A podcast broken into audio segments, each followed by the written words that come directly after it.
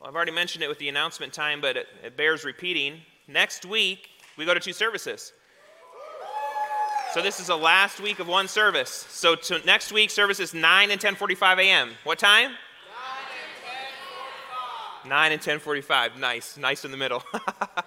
yeah, so make sure to be here for those services. Uh, we're looking forward to going to those two services so that we can continue to create room for others to join us on a Sunday morning. And we have mentioned a couple things connected to that that you can be a part of what's happening on a Sunday morning, that you can devote yourself to two things spiritual growth and service to others.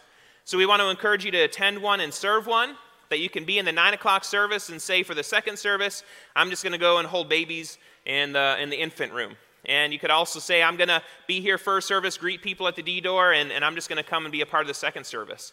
So we encourage you, you have an invitation to participate in the ministry of the church on a Sunday morning. And of course, you get to grow spiritually, but you also get to serve our local community that way.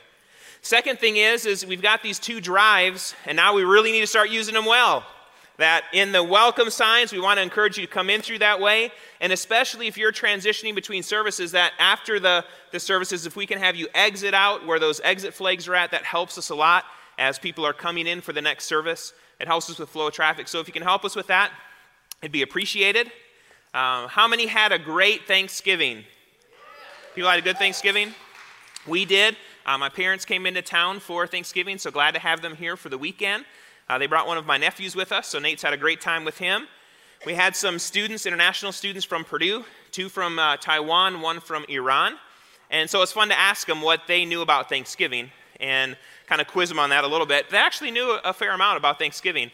One had been in, studying in Canada before, and apparently, I didn't know Canadians had Thanksgiving, but they do it in October to celebrate harvest, which is, I think, a, great thing to be thankful for. Um, so that's what they do. So it's fun to find out what they knew about Thanksgiving. But I don't know about you, but if I were to put a ranking order on things to know, you know, we live in a college town. How many are aware of that? How many knew Purdue won yesterday? Sorry, IU. Not really, but. But we live in a college town, a town of knowledge. And so when we look at important things to know, if I were to put a ranking order, I'd say knowledge of who Jesus is would probably be at the top of the list. Now, some of you may actually disagree with that this morning. My hope is by the time we finish the message today, you're starting to understand why we need to know who Jesus is. Really, really valuable. More important than learning how to drive a car, teenagers. More important than uh, understanding how to farm.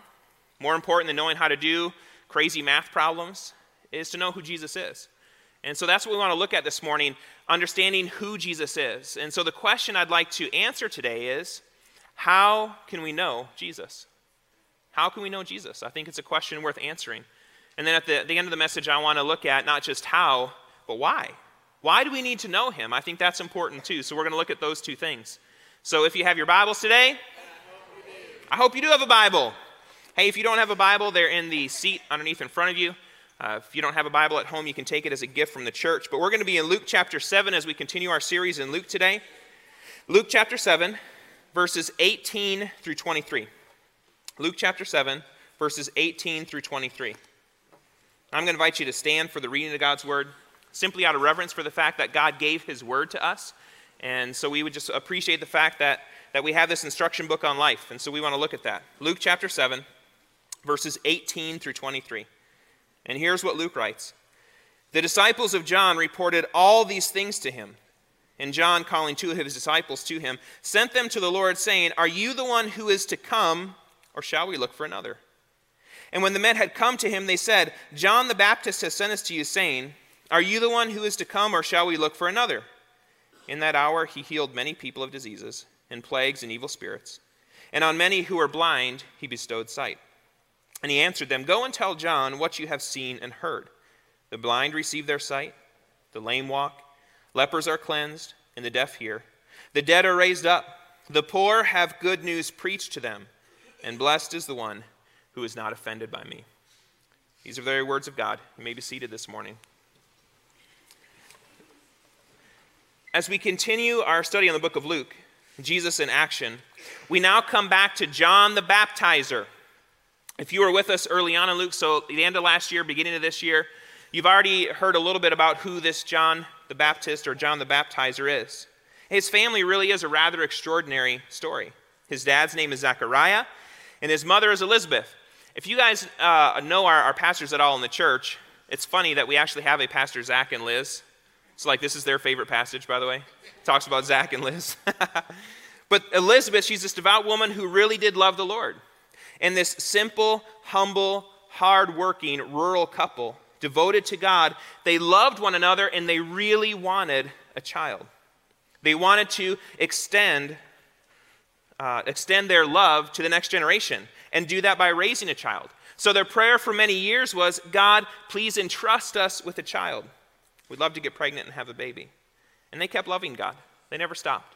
They kept loving one another, and they kept praying this prayer, asking God for a child. Now, it does say Luke, he makes a statement that this couple, Zechariah and Elizabeth, that they were advanced in years. Uh, Luke is politically correct 2,000 years ago before there was political correctness. Advanced in years. I love that terminology. What we know is they were perhaps 50, 60 years old or more. We, we don't really know. But what we do know is that God answers their prayer. By a miracle of God's grace, Elizabeth was able to become pregnant and with a son whose name was to be John. And at roughly the same time, perhaps even a few weeks or months later, a relative of Elizabeth, Mary, this young virgin woman, she becomes pregnant, conceived by the Holy Spirit, Jesus. And so Jesus and John the Baptizer are cousins. Pretty cool to have the Son of God as your cousin, right? That's a pretty amazing thing. And it's interesting to think they probably did get some time together. They probably grew up and had uh, opportunity to play with one another. And John, he starts his public ministry first. He's a little bit older. And he, has a, he was a mighty preacher when you look at him in the New Testament.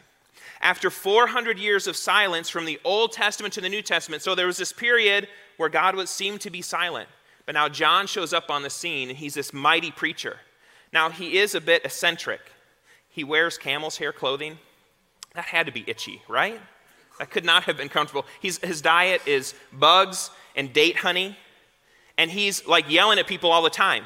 That's John the Baptizer. That's Jesus' cousin. And now, what we know of John the Baptizer is he does later baptize Jesus. We talked about that earlier this spring. Now, John later does get arrested by Herod Antipas, one of Herod's the great son.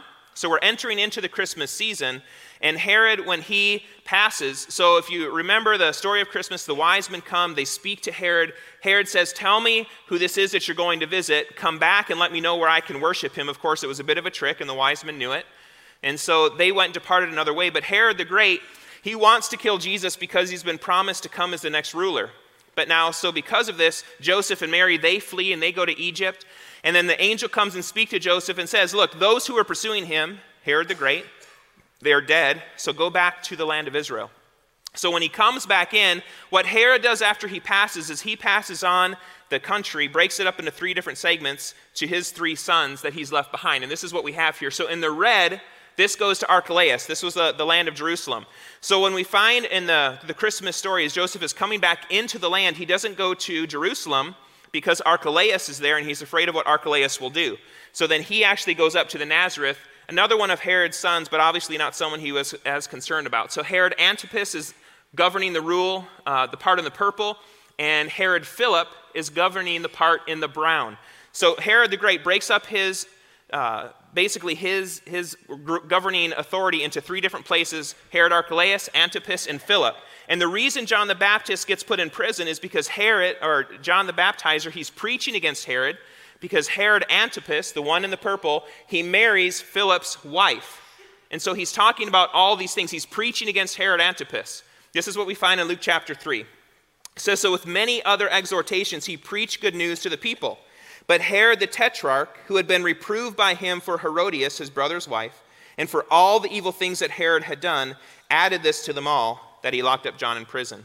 So basically, Herod Antipas, who's ruling in the Galilee area, he doesn't like the message that John the Baptizer is preaching, so he locks him up in prison.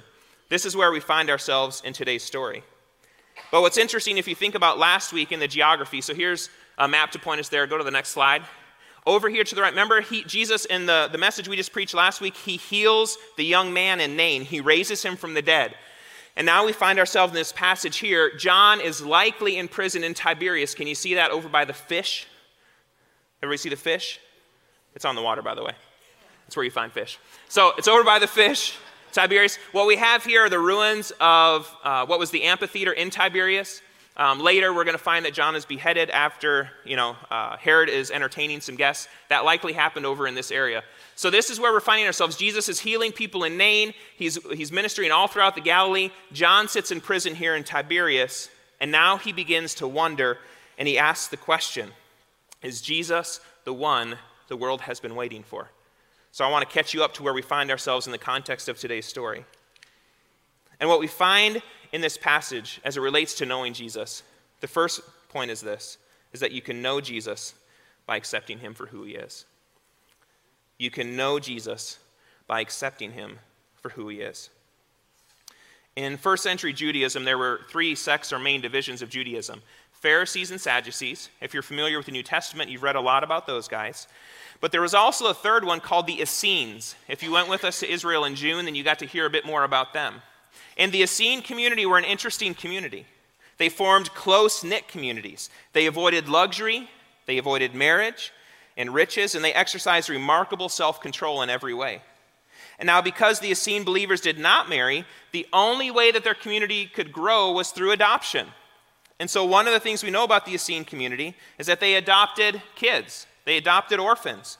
And because we know Zechariah and Elizabeth were advanced in years, it is likely that John could have been an orphan at some point in his life. And not far from where John is growing up in Judea, there was an Essene community living at a place called Qumran. I want to show you some pictures of there.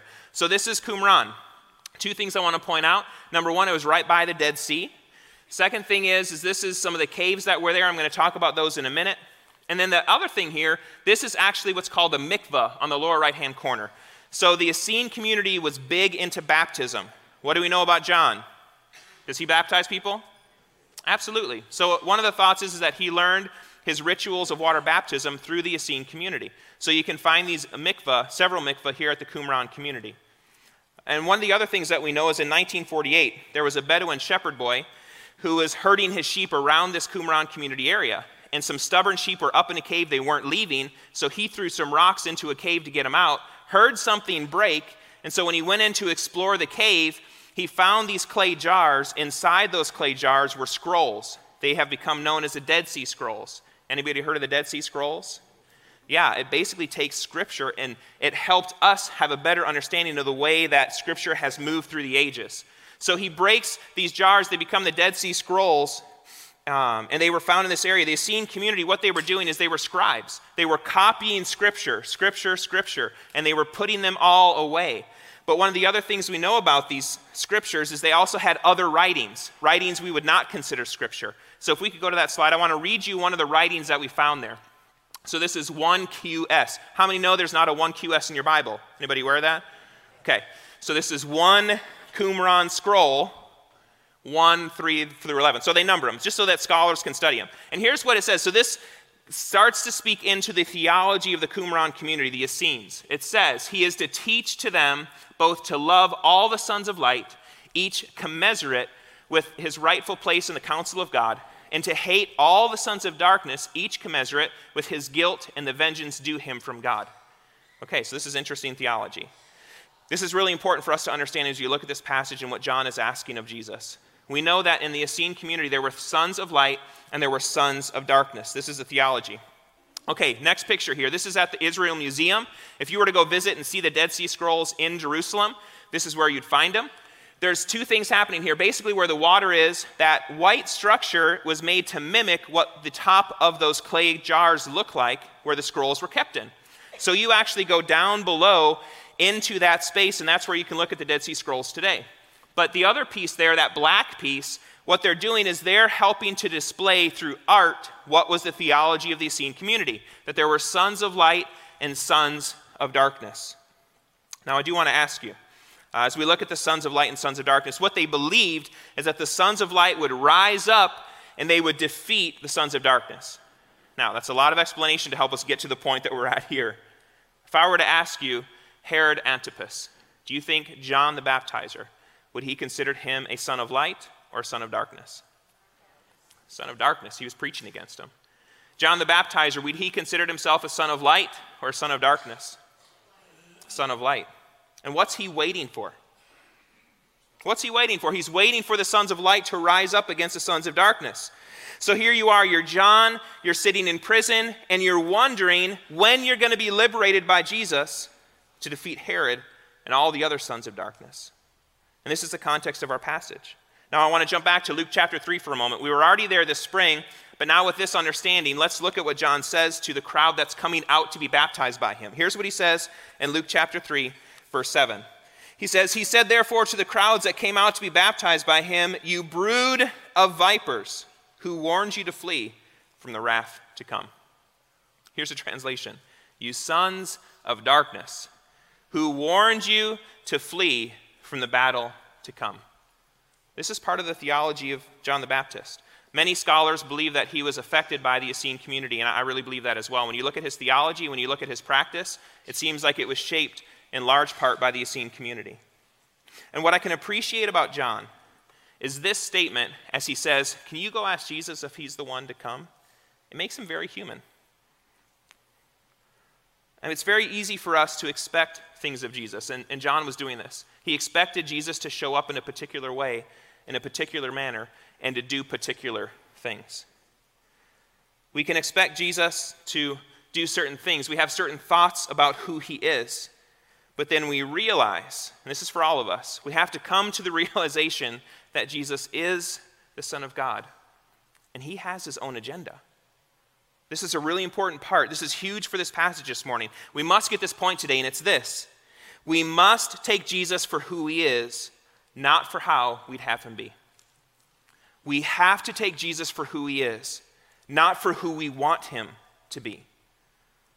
John expected Jesus to rise up, to gather the sons of light, and to defeat the sons of darkness. John had one idea of what that was going to look like. And now, make no mistake, Jesus did come to defeat darkness. Jesus does defeat sin, death, and the devil, but it looks very different than what John was expecting.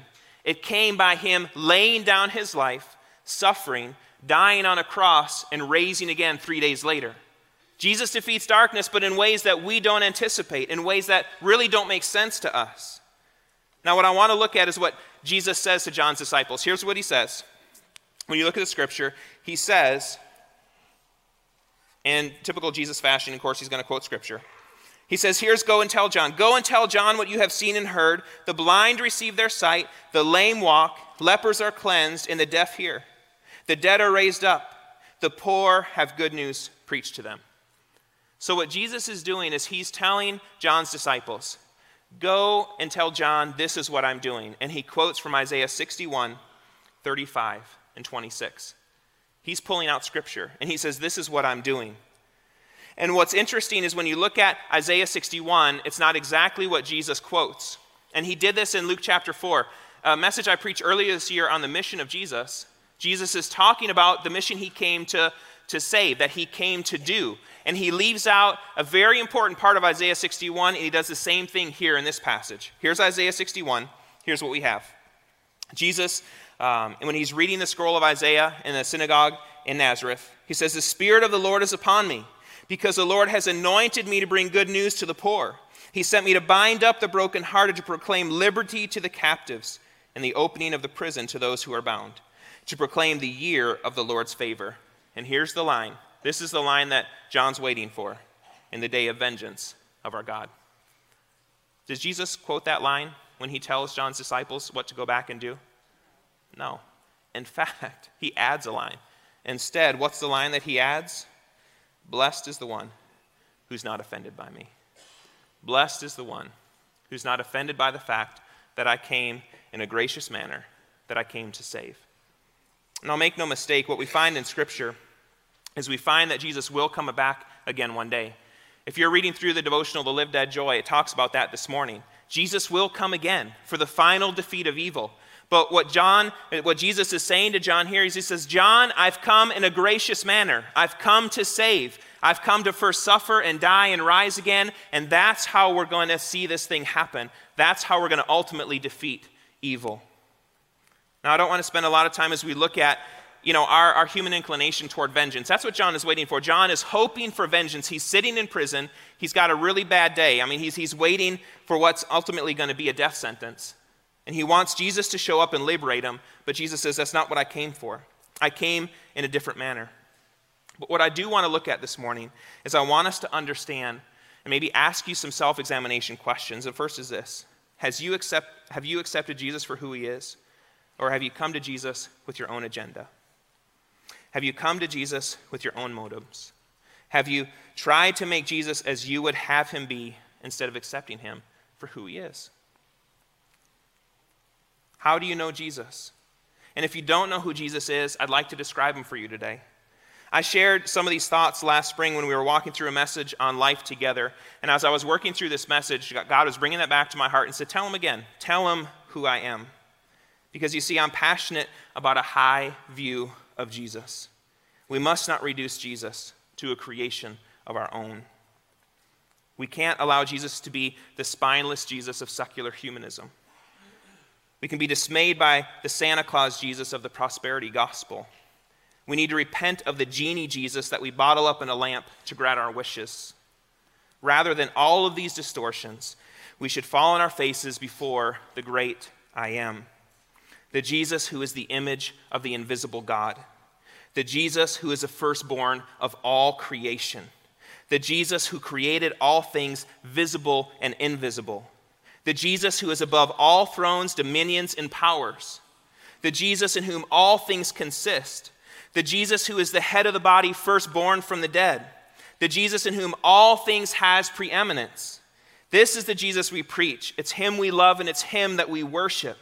The Jesus who is gentle and great, the Jesus who is just and merciful, the Jesus who is awesome and safe, the Jesus who is approachable but who dwells in unapproachable light, the Jesus who came as a vulnerable baby and will come again as a vanquishing king, Savior healer, baptizer, soon coming king, first and last, truth, life, and door, shepherd, way, peace, advocate, judge, master. As we talk about knowing Jesus, let's love to be with him. Let's love to abide. Let's love to be in his presence. Let's love to linger and pour out our praise and worship to him as we sing. Let's love to constantly commune with him. Let's love to get up early and give him our best. Let's love to sing his praises and tell of his great worth. Let's love to praise and magnify and exalt and make much of Jesus. Let's love to talk about Jesus in intimate terms. Let's love to declare our worship, devotion, and dependence on him. Let's talk about Jesus so much our colleagues and our family don't know anything else about us except that we love him. Let's always be talking about him, singing about Jesus, always be talking with one another about Jesus. His name be sweet on our lips, his presence precious to our family. Why are we sometimes embarrassed to talk about Jesus, even with one another? My hope and longing is that our church family is so in love with Jesus that we can't help but talk about him all the time. Let Jesus be a part of every conversation. Let's love him and not be ashamed of it. Let's cherish Jesus. Since when did we become too cool, too tough, too balanced, too self sufficient to be talking about Jesus? Let's talk to our kids about Jesus. Let our neighbors and work colleagues hear our constant adoration and veneration of him. Let us hear each other praise, thank, and worship and magnify Jesus. Let Jesus be the mark of our church culture. May we have an unadulterated, passionate, and increasing love for him. May our love be inescapable to critic and confidant alike. Let let's be a family radically in love with Jesus. Jesus at the center of our family, the center of every family conversation. Jesus demonstratedly be the treasure of this family. Jesus, our all, our center, our love, our hope, and our joy. Jesus, ever in our hearts, always on our lips, eternally on our eyes. Simplicity of having just Jesus. Uh, I was made fun of a little bit this week because I walk the halls of this church uh, and I sing hymns because that's what I know. On Christ, the solid rock, I stand. And what's the line? All other ground is sinking sand. Jesus, Jesus, Jesus. There's just something about that name. Master, Savior, Jesus like the fragrance after the rain. That's our Jesus. By the way, those are the songs my kids know too. That's what we sing them to sleep with. I don't know any other songs. Is Jesus the center? Is he the one that when you're walking the halls of your workplace that you're singing about? If you need some songs, go talk to Greg and Gina. They'll teach them to you. And as we love Jesus, let's love to be like him. I love the scripture in 1 John 3 2. Beloved, we are God's children now, and what we will be has not yet appeared. But we know that when he appears, we shall be like him, because we shall see him as he is. What sweet wonder. The more that we're with Jesus, the more like him we become. And the more like him we become, the better we represent him to the world. And the better we represent Jesus to the world, the bigger his family will grow. So let's accept Jesus for who he is. Let's not approach him with our own expectations, but let's approach Jesus simply as Jesus. And we walk through hard times, let's trust the sovereignty of God. Think about John. He's sitting in prison and he begins to doubt to say, I don't know if Jesus is the one we've been waiting for. We know hardship is going to come, and when it comes, trust God. Trust Jesus for who he is and understand that he has his own way of working things out. So when we encounter a job loss or transition, when a child walks away from God, when you experience problems with your health, let us continue to put our faith, hope, and trust in the King of Kings. Let's get to know Jesus for Jesus. You can know Jesus by accepting him for who he is. And second point this morning is this is that you can know Jesus by reading, praying, and sharing. You can know Jesus by reading, praying, and sharing. Good news is the first point was basically the whole message. So, last two points are like two minutes long. Because it's all about expecting and knowing who Jesus is for who he is. So, the way that you know him is three things reading, praying, and sharing. Say those three things reading, praying, and sharing. You do those three things, and you're going to know who Jesus is. The first four books of the New Testament are the Gospels Matthew, Mark, Luke, and John and they talk about who Jesus is. Very simple way for you to know who Jesus is is read a chapter a day out of the Gospels. You can start in Matthew, go to Mark and Luke and John. So all that means is tomorrow morning when you wake up, start in Matthew chapter 1, read that chapter. Next day, read chapter 2. And once you work your way through Matthew, Mark, Luke, and John, go back to the beginning, start over again. Keep reading Jesus. If you're going through the live dead joy, you're already reading through Jesus. So you can get to know Jesus by reading. Second thing is, is you can get to know Jesus by abiding. Jesus says in John 15, 4, Abide in me and I in you. I was talking with the pastors about this message this past week. They really gave me a hard time. They said, You know, we should ask somebody. Like, if you've never heard the word abide in this church, we want you to raise your hand. We got a special prize for you. but I thought that'd be mocking people, so I don't think that's what we should be doing in the church. But here's what I'm talking about. If you abide in Jesus, the promise is, that he will abide in you. As you take time to read the Gospels, as you take time to pray, Jesus, the promise is that He's going to abide in you.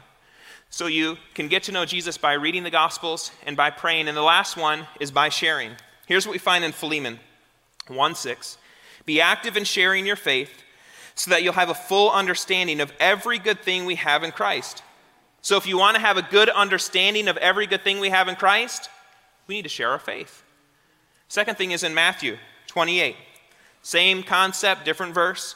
Go and make disciples of all the nations, baptize them in the name of the Father, the Son, and the Holy Spirit. Teach these new disciples to obey all the commands I've given you. And here's the promise you can be sure of this I am with you always, even to the end of the age. When is Jesus with us? Always. And as we go. So, as we go and share our faith, and here's the very practical you're sharing your faith, you're sharing the story of Jesus. Somebody asks you a question, you don't have the answer. What does that force you to do? You got to go look it up. So you're going to grow in your understanding of the Lord just by the nature of you get asked questions and now you need to have some answers. So you can get to know Jesus by reading, by praying, and by sharing. And of course, by accepting him for who he is. But the last thing I want to cover this morning is this one question of why. Why do you want to know who Jesus is? Because maybe it's great, okay, this is how I know Jesus, but that doesn't really make a difference to me because I don't really feel like I need to. But I want to give you three reasons this morning why you need to know who Jesus is. And the first is this To know God, you must know Jesus. Here's what Jesus says in John 14, 6 I am the way, the truth, and the life. No one can come to the Father except through me. If you want a relationship with God, the doorway, the entry point is Jesus, the Son of God. So you want to know Jesus so that you can have a relationship with God. Second reason is, is that you can be set free, that you can experience freedom in Jesus. Paul, uh, a New Testament believer in Christ, he wrote several books of the New Testament. And here's what he writes in, in 2 Corinthians 3.16. Whenever someone turns to the Lord, the veil is taken away, for the Lord is the Spirit, and wherever the Spirit is, there is freedom. So, the second reason you want to know who Jesus is is because in Him, veils are removed and you experience the freedom that can only be found in Him. And the last reason I'll give you this morning is this that the reason you want to know who Jesus is is because He gives you purpose and meaning in this life and the promise of eternal life in Him. Two scriptures to point you that direction. John 10 10. The thief's purpose is to steal and kill and destroy. My purpose is to give them a rich and satisfying life. Jesus promises purpose and meaning in this life. And the second thing is in John 11 25. I am the resurrection and the life. Anyone who believes in me will live, even after dying. Everyone who lives in me and believes in me will never, ever die. We're promised eternity with Jesus. So, why do you want to know Jesus? Because you can have purpose and meaning in this life. You're promised eternal life hereafter. You can be set free in Jesus' name, that you can have an entry point, a relationship with God. But to know Jesus, you can read the Gospels, you can spend time in prayer, and you can share your faith so that you can get to know Him. How would your life look different if you had real knowledge and a relationship with Jesus, the Son of God?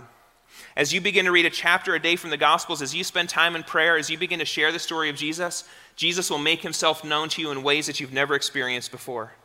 Jesus came to lead you into extraordinary living, but to experience it, you have to have a hunger and thirst to know Him more. What I want to do is invite you to stand as we close in song this morning. And as you're standing, I'd like to ask maybe you're here today and you don't know who Jesus is. You don't really have a growing knowledge of Him, but you realize you really are not promised eternity. You're, you're lacking purpose and meaning in this life. And I'd say that's because you don't have that relationship with Jesus. But maybe you're at a place today to say, but I want that to be different. I want the promise of eternity with Him. I want the promise of purpose and meaning in this life. I want to have a relationship with God.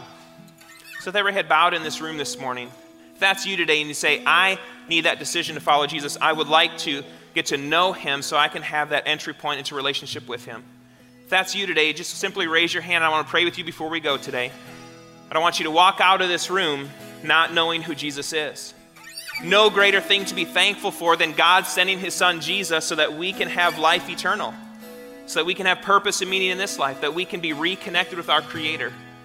Anybody here today that say, I want to follow Jesus, simply raise your hand and I'll pray with you before we go from this place today. Anybody in the balcony?